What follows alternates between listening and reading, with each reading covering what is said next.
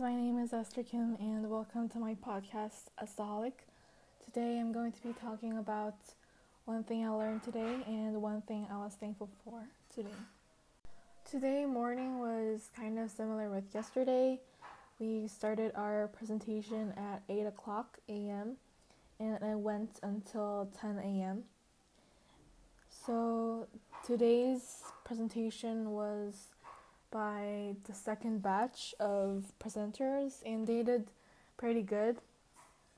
And I'm glad that this research presentation is over now and that we got our final grades average for um, our research class. And I'm thankful that this um, first, are my first lecture class test has ended and now I have to prepare for my second test, which is my TOEFL mock test. I'm not sure if I can get a high score on my TOEFL test overall, but I hope I do well with the remaining um, parts, which are uh, um, speaking and writing for TOEFL. Today I took my reading and um, listening test, and it wasn't really um, a good score like I expected, though I am still thankful that I finished it well without any um, questions unanswered. I just hope that I can pass this midterm evaluation for TOEFL class and focus more on my other remaining tests, which are character education test and Chinese test.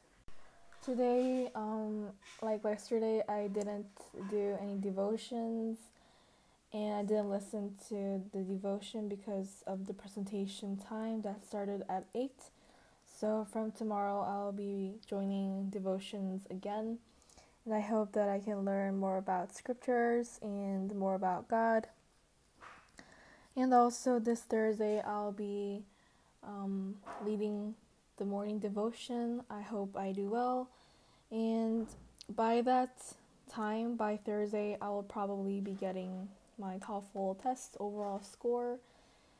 I hope I don't get too um, sad about it or anything, and I hope that I can pass it well with a good score. Despite all the things that are going on with um, additional thing on Thursday, which will be my turn to de- share devotions. I hope I do well on my last two tests and that I will finish this test week, this midterms week, with a good heart and satisfied um, mind as well. Anyways, this is the end of my episode. I will see you on my next one. Stay safe and always be a Bye.